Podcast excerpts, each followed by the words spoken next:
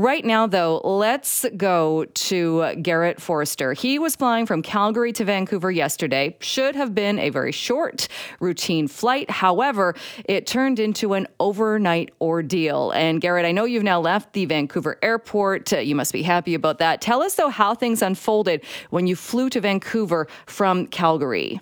Yeah, thanks for having me, Jill, and, kind of sharing my story and everyone else's story. For a matter of fact, uh, yeah, normal flight out of Calgary, 7:30, and all of a sudden it's delayed 30 minutes, 40 minutes, and all of a sudden it's 12 o'clock at night, and, and we're just pulling out. So I'm thinking it's going to be you know a quick up and down flight, get in, as soon as we land, get out. That that wasn't the case for whatever reason. When we landed, we were basically sitting idle on a runway for a couple hours, waiting for instruction to kind of get a you know some sort of sense of direction from the crew and and the, the people over at WestJet were pretty helpful, and they were kind of left in the dark as well. And, you know, one hour turns to two, two turns to four, four turns to six, and now it's eight thirty in the morning, and I'm just getting off the plane, and I haven't slept a wink yet. And what did they say, or did they tell you why it was? So, so was the bulk of your time then spent sitting on the tarmac in Vancouver? Correct. Yeah, we spent about eight and a half hours from twelve thirty uh, last night to about eight thirty this morning. Just sitting on that plane. Just just sitting there, just sitting there with our thoughts. And were the crew able, like you said, they kind of uh, were in the dark on this too. Were they able to tell you why it was that you were sitting on the tarmac? Yeah, they they kind of give us a little bit of a sense of direction. They they said the snow was playing a factor, and you know not having enough staff, which I thought was kind of interesting considering the time of the year. So they said it was more it was due to you know snow coming down, staffing and you know equipment malfunction, which I don't think is is the greatest excuse in the world. We, we've been able to predict the weather for 40, 50 years now. We it's just a total total fail top to bottom in terms of planning and being prepared for this sort of weather situation at this time of year with this amount of traffic coming through YVR. Hmm. When you were on the plane uh, then for overnight, were you able to see out the window or could you see what was happening around you at the airport?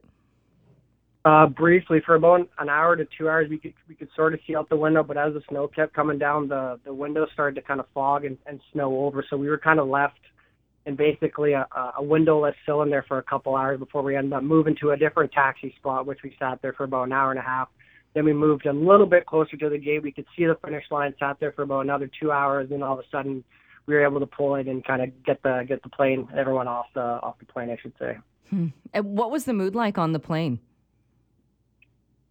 Uh, it, it was get, it was getting pretty precarious by the end of it. You could kind of feel everyone kind of fidgeting, kind of shaking their leg. The whole plane kind of seemed to be to be jostling by the end of it. People were up and about, moving around, and you could definitely cut the tension with a knife by the end of it. People were were get, get, definitely getting tired of it, but we kind of kind of banded together, and we, we by no means did we get kind of you know on the on the flight staff or anything like that. We kind of realized we were all together, and it was you could really just feel the sentiment of you know annoyance of just having to sit there with no sense of direction, no no time frame at all. So if we kind of got maybe a little bit of sense of direction, that might have changed things. But for the most part, we just sat there in the dark, didn't know what was going on, and just frustrations and, and tensions you could slowly feel it just ratchet up as the hours went by. And I'm guessing since yesterday was one of the busiest days at YVR, was your flight full? Yeah, our, our flight was full minus maybe one or two people. Mm. And, and, I know you said too that the, the crew was trying to keep people uh, into in uh, tune with what was happening or, or, bring them the information. Did you get the sense that uh, that you were kind of being kept in the dark, like you said, an hour and a half here, an hour there, no real idea what time you might get off that plane? Uh, did you get the sense that, that that they just didn't know? I, I think they didn't know, and I think it's less so on the WestJet staff and more so on on the on YVR for not planning and planning the situation accordingly. Like I said, they they they knew well in advance that it was going to snow, and I just don't think they had adequate staff or adequate you know plans in place to handle this sort of volume under these types of conditions. And now you probably got a couple thousand people and a couple thousand bags just sitting around the airport, frustrated, looking for some sort of help. And there's like I said, there's not many people at that WestJet to help being able to kind of help and provide some guidance, like I said. Yeah, and uh, I mean, we spoke on the show yesterday with a representative from YVR, and he even said at that point, "We're ready for this snow. Uh, people, yes, should call ahead and make sure their flight and everything is on time, but uh, there's no problem, no problem with crews getting here, and that that's clearly not the case, and we'll be following up on that today. Uh, when you finally, w- w- you and the other passengers, you were able to get off the plane. I'm I'm guessing there might have been applause or something happening at that point, but When you were able to get off the plane and into the airport, what was the experience like when you were in the airport?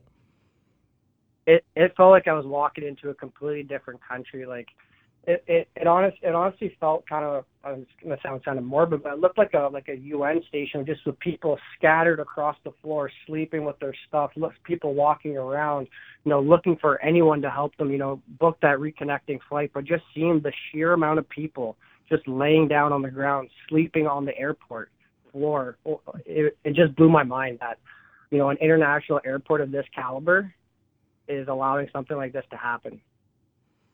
Yeah, I'm, I'm guessing too, in, in the times that you've in the past flown into YVR or, or flown between Vancouver and Calgary, uh, you've not seen anything like this.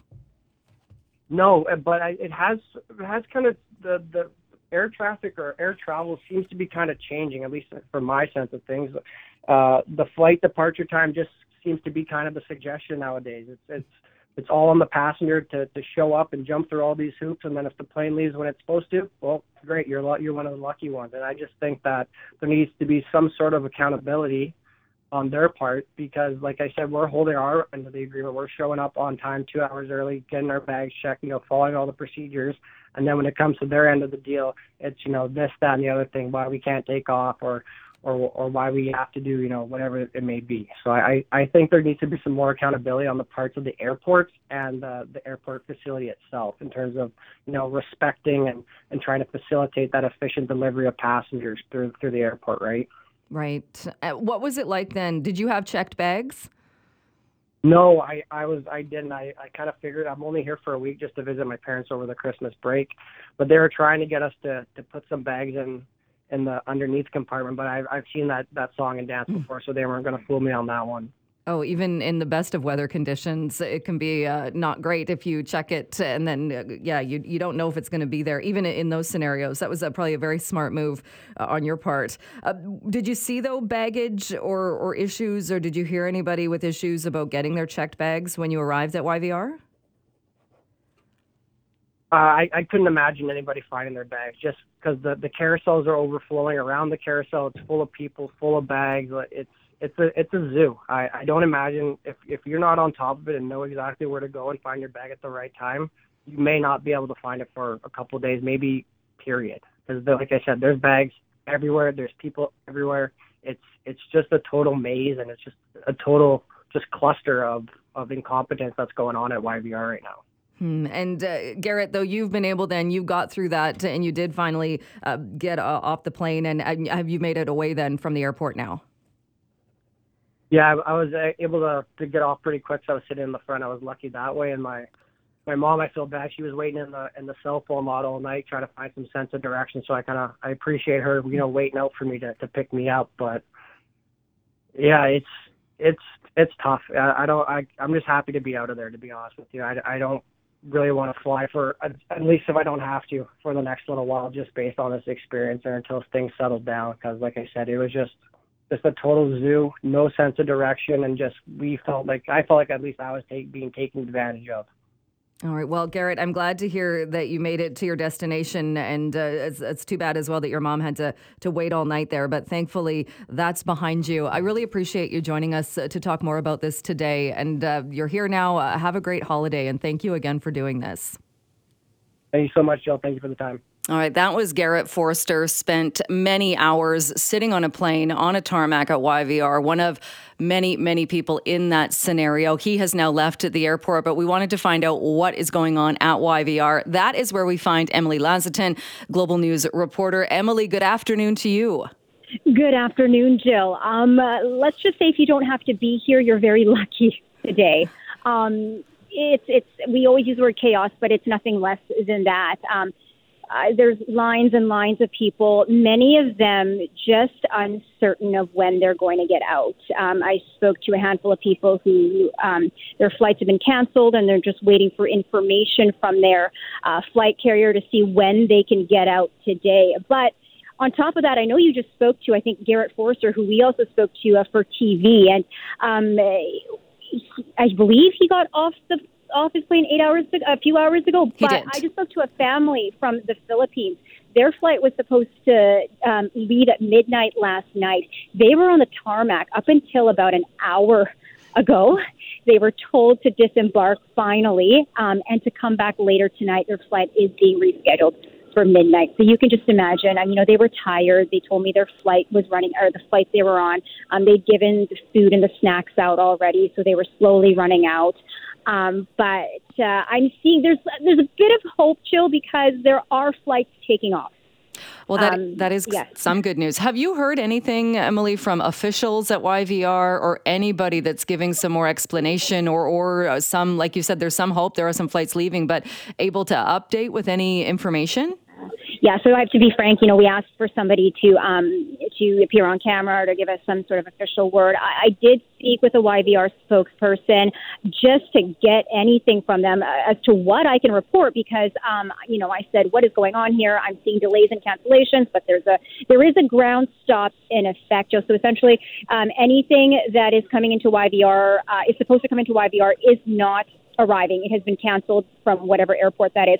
Any flight that's already in the air can land into Y can land into YVR. So we've seen not too many arrivals. We're seeing more planes take off. Uh, I've asked what I can relay on to our viewers. Um, they're still working on that messaging, but the message from this morning still remains the same. If you don't have to be here, uh, don't be at the airport. But you can imagine that's frustrating because people want to find out when they can leave. Yeah. And to do that, you know, sometimes you do maybe perhaps need to talk to a ticket agent and not just wait by your phone. So, um, but uh, there are lines of people here, and uh, it's five days before Christmas. So I, I, you know, and we've spoken to family members who are waiting for their family members stuck on the tarmac. And um, I also have confirmed that as of moments ago, I don't have an exact number, but there are still people waiting from last night to disembark their plane. So. All right, what what a mess, Emily. Yeah. We're going to continue trying to get some official words as well from YVR. But thank you so much for joining us and bringing us up to date. Appreciate it. All right, thank you. Well, if you have been out and about in this weather, you know some routes are chaotic. The airport, as we have been talking about, looks like, well, there have been so many different ways of describing it. People slept there overnight. Many people slept on planes on the tarmac because they couldn't get off those planes. We understand there is luggage everywhere, baggage, difficulty finding it. We're going to talk a bit more about that coming up. But right now, we are going to shift focus to the vehicles on the roads. And we've been talking about this. We talked about it on the show yesterday, the last time it snowed. Not only should you make sure you've got winter tires, but take that time to clear the snow off your vehicle before you take take off. This morning, I saw so many vehicles driving around, and all they had done really is take the snow off the windshield, didn't bother with the rest of the vehicle. Well, that can actually land you a ticket. So let's check in now with Corporal Adriana O'Malley, media, media relations officer with Richmond RCMP. Corporal, thank you so much for taking some time with us. Thank you for having me, Jill. What's happening in Richmond as far as if your officers find people who have not cleared snow off their vehicles? So our officers are out um, doing both a combination of education and enforcement around the importance of clearing snow off of your vehicles.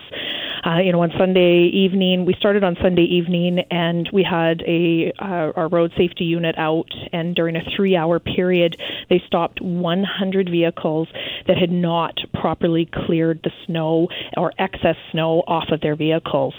Fortunately, this morning it is looking a little bit better uh, because uh, our again our road safety unit was out, and uh, in a one-hour period, they only came across nine vehicles, which significant improvement, but still, even one vehicle is a danger on our roads. What kind of a ticket can you get then if you're caught and you've not cleared the snow off your vehicle? So the ticket you can get is a drive while um, obstructed view, which is uh, comes uh, along with three points, um, as well as a um, $109 fine. So, you know, nobody ever wants a fine. I mean, that is, um, you know, some people may say, well, what's $109? But you know what? Anything that we can do to uh, encourage people to stop driving uh, with that excess snow on is a good thing. And do you get a sense, or have you been told at all by the officers what kind of a response when someone gets pulled over and it's obvious they have snow on the vehicle, they've not taken the time to clear off the vehicle, and when a police officer is now talking to you about that, uh, do people make excuses, or what kind of a response are officers getting from these drivers? You know, there's a combination depending on how much snow or where the snow is. Uh, in some cases, um, where, say, for example, people haven't cleared the snow off the top of their car, they do appear to be unaware um, and they're apologetic and they have cleared the snow off their cars versus some of the ones that you saw on our Twitter feed where somebody has barely cleared a, a peephole out of their front window. Um, the response uh, from those people is sometimes is you know they are very quick to rectify it, but uh, they're definitely not um, uh, you know as apologetic as as some of the other ones. And when you mentioned that fine and that ticket and the number of vehicles in that three hour period with 100 vehicles and not as many, like you said this morning, do you know how many in total, though, how many people have actually been issued tickets? Um, I am still gathering those stats. I know of at least five that have been issued tickets. Like I say, the, the photos that we put out are obviously some of the worst um, ones. Um, so some of the vehicles uh, weren't covered as much, but you know we're definitely showing some of the examples that we've seen. Uh, yeah, I mean some of the vehicles. It's not even uh, like you said. It's not just the snow on the top. There's one where, and and I could see maybe I'm trying to figure out where somebody might might make the excuse saying, "Well, I could have boxes that would block the back windows of my car and I'm going to rely on my mirrors." Which okay, but in this one example, not only are all the back windows covered, the side window, the passenger window, the driver's side window, and the mirrors are covered. I don't th- there's not a way it seems that this person would be able to see anything around them except for right in front through the windshield. Absolutely. And, you know, so people who are driving, no matter how much excess snow they have, whether it's on the sides um, or the rear or the front. You know, the fact is, is you are limiting your vision. So whether it's being able to see other drivers or pedestrians who are out there, uh, by not clearing that snow, you're um, inhibiting yourself from being able to see properly um, from something that is removable. Something, you know, yes, sometimes you may have boxes where uh, in your vehicle where you're driving maybe with your side mirrors, but you at least are driving with side mirrors. You're not driving blind or partially blind. No, exactly. Um, is there a difference? And it's fine if uh, you don't know the answer to this, but I'm curious if, if you're, say, an N driver or an L driver, is there any difference in if you're if you're caught with this kind of obstruction or not taking the time to clear your vehicle? Is it different if you're in the graduated license? Licensing program as opposed to somebody who's an experienced driver? For that, I would have to consult with our road safety unit. Right. Yeah, no, no, problem there. I'm just curious because even again this morning when I was out walking the dogs, I saw so many people with, with, snow on their vehicles, and it it really does make you shake your head because it's not as though uh, it's even something that takes that long to do. Even if you don't have a snow brush, there's still it's still not that difficult. Absolutely. And, you know, fortunately, right now, a lot of the snow is light and fluffy. So, you know, whether you have a snow brush, a scraper, um, or using a broom, I've seen um, people that have been using uh, their home brooms to sweep it off because the snow right now uh, is relatively easy to clear off of the vehicle. Right. Um, do you have the same rule in Richmond as well? And, and again, if this is out of, of your realm, no problem. I'm just curious uh, as far as clearing sidewalks as well and, and making sure that, that sidewalks are clear of ice and snow. Do you know if that's also something that's that, that homeowners and that are supposed to do in Richmond? Uh, yes, they are required to um, have them cleared by 10 a.m. Okay. All right. So, and given the, the numbers today, as you said, not as many today as the, the last time officers were out on um, uh, Sunday, uh, does it appear that people are getting the message on if you are going to go out, if you have to go out with your vehicle to, to make sure that you're being as safe as possible? You know, it, it does appear at this point some, you know, people are getting the message. What I will also say, though, is there's less people on the road today, uh, which is good because we are encouraging people to stay home. If you don't have to drive, don't get on the road. Uh, and I can say we are seeing significantly less traffic in Richmond today than we did on Sunday or yesterday.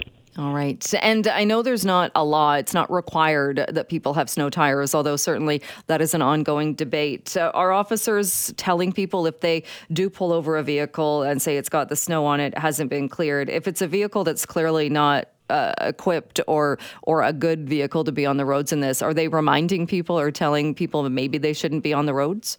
Absolutely. Yeah. Anything we can do to keep people safe, to prevent a collision, to prevent a pedestrian from getting injured, you know, we, we are going to provide that education and that recommendation. All right. And as far as you know, then, uh, like you said, not as many vehicles on the road today. People uh, not uh, not uh, going to the roads, getting that message not to go out unless you absolutely have to. Uh, d- does the airport, what's happening at the airport, have any um, any effect or impact on Richmond RCMP? So we do police um, at uh, the Vancouver International Airport. So our officers are out there today and assisting assisting with any um, matters that they can. Um, and obviously, it's an extremely busy day at the airport, and uh, you will see our officers out there uh, assisting on any matters possible. All right, and but nothing that you know of that's. I, and I know there's a ton of people that are stranded at the airport and people that have been stranded on planes. But as far as you know, have there been any other calls or any other issues that Richmond RCMP have had to deal with? We haven't had any significant files of note today. All right. Well, thank you so much, uh, Corporal, uh, for joining us. A very timely reminder, uh, and also a reminder that people can be ticketed if they don't uh, brush those vehicles off before they head out on the roads. Thank you so much for your time today. Thank you very much.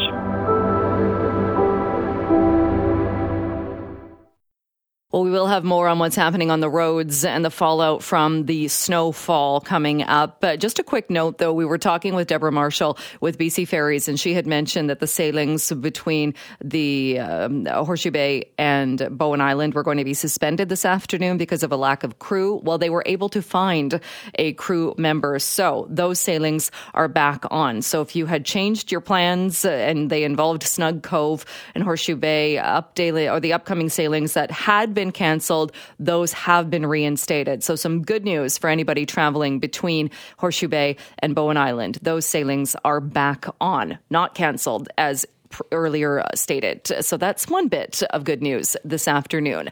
We are going to switch gears a little bit and talk about something else. And this is out of Burnaby, where RCMP there have issued a public alert about virtual kidnapping scams. And this follows a recent incident. The target was an international student living in Burnaby. Joining us with more on this is Sergeant Frida Fong with the Burnaby RCMP Investigative Support Team. Sergeant, thank you so much for being with us. Hi there. Thanks for having me. Uh, this uh, seems like a very elaborate scheme uh, and a frightening one as well. Can you tell us a little bit what happened here? Sure. Um, this is not the first time we've seen this type of scam. What's concerning is that they've become more elaborate. So, in this particular case in Burnaby, a Chinese international student uh, received a phone call uh, in August of this year, and uh, two people over the phone uh, posed as Chinese police officers, and they claimed that the victim was a suspect of an ongoing investigation in China. And did they say what the investigation was or how this person, uh, what they were claiming, how this person was involved?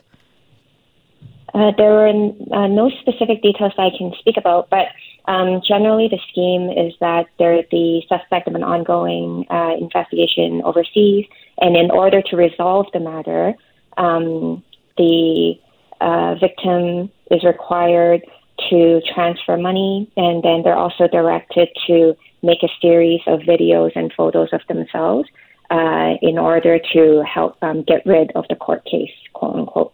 Hmm, and that's where, to me, things went a little bit, it seemed very, very strange. So, this was a course of several weeks. So, the suspects told the victim uh, to make a series of hostage videos saying that that would help the court case. That, that seems rather odd, but they must have done it in a way that it was believable. That's correct. These schemes can be very convincing, and uh, particularly the target audience tends to be people who are isolated here and don't know the criminal justice system in Canada. So um, it can become very believable to the victim, and the suspects will tailor the story and information to suit the victim's case, making it uh, even more believable. And I understand as well that the victim was pressured and ended up paying the suspects quite a lot of money. That's correct. So, over um, several weeks, the victim unfortunately transferred money using an online app. and uh, unfortunately was defrauded of tens of thousands of dollars. Um, ultimately, in early November, uh, the suspects attempted to uh, extort his family in China for an additional larger amount of money, and that's when uh, his family grew suspicious and contacted the police in Canada. And so I understand too. So when they contacted the victim's family and the family that was still in China, so at that point, was the family shown the hostage videos that they had kind of coerced the victim into making, and that's when they made the ransom against the family? That's correct. So, so simultaneously, while making the um, ransom demand, uh, they will use these pre-recorded videos and photos to make it believable. At the same time, the victim is directed to uh, cut all contacts with his family and also not engage with the local police in Canada, which uh, makes it uh, even more believable from the family standpoint. Uh, so the victim uh, is safe to say, or is it exaggerating to say that kind of instructed that the that the victim uh, go into hiding, or, or like you say, cut off all contact? That's correct. Yeah. In this case, um, they're told to go into hiding. Uh, usually, it's for a, a, period of time. So they may say, um, cut all contacts for two days, go into hiding, and uh, don't contact the police. And then during that period of time, that's when the uh, victim's fam- uh, the suspects will extort the victim's family. Uh, so it sounds like, luckily, the victim's family uh, were clued in that something just didn't seem right here, and that they they they didn't want to go along with this. This seems suspicious. So is that when they reached out, or that when they contacted RCMP? Yep, that's correct. That's when they contacted um, Burnaby RCMP, and uh, we launched an investigation and uh, very quickly noticed the hallmarks of the uh, virtual kidnapping scam. And so, what happened in this case, or has this case been resolved? Um, it's still under investigation. Uh, what we can say is that the victim was unharmed and uh, never met with the suspects. So, this was all done virtually successfully. Are they dangerous people that are doing this? I mean, obviously they're going after money and they're going after people that they think will fall for this scheme and their families. But is, are they dangerous people as well? What we know is that um, we haven't seen physical contact being made uh, between the suspects and the victim. But I think the danger is still there because uh, depending on what they're directing the victim to do, uh, uh, that can be um, problematic, obviously. And you mentioned as well that this isn't the first time this has happened. This is one of the more recent ones, though. Do, do you think there are other international students that have been targeted or that have potentially fallen victim to these types of scams? Yes, so this has been uh, ongoing for uh, a few years, to my knowledge. Um, and the hallmarks tend to be the same, where it's the same kind of target group of victims, and then the suspects are virtual. Um, so it's a, it's a pattern that we've seen before. Unfortunately, it's not new. Um, what is concerning is that these scams have become uh, more elaborate and sophisticated, and that it's still recurring and it's targeting the same group of people, mainly uh, Chinese international students that are overseas. And uh, do we know how the scammers pick their victims or get the phone numbers and find ways to contact them? It's unclear, but um, throughout the investigation, what seems to be the common pattern are that the calls are random, and uh, it appears that there are persistent calls that um, are random and um, they're just basically waiting for someone who speaks Mandarin or Cantonese to pick up. Hmm. Uh, so, what are you putting out there then, as far as obviously a warning to international students, uh, to their families? What else would you like to put out there to make sure that people know about this? Uh, we're specifically working with uh, post secondary institutions uh, to um, get the education out there but also, um, we'd like to remind uh, the public that when you do receive uh, such suspicious calls, uh, to not comply with the caller's demands and uh, to hang up the phone and to report the incident. This helps the police investigate. Um, it's also wise to never give out personal information over the phone and to have an understanding of how um, the local police here operate. Um, what's also uh, particularly important, uh, especially during this time of the year, is to stay connected with your loved ones, even if they're overseas, uh, because it will help to share information and to warn warn them about uh, this type of fraud.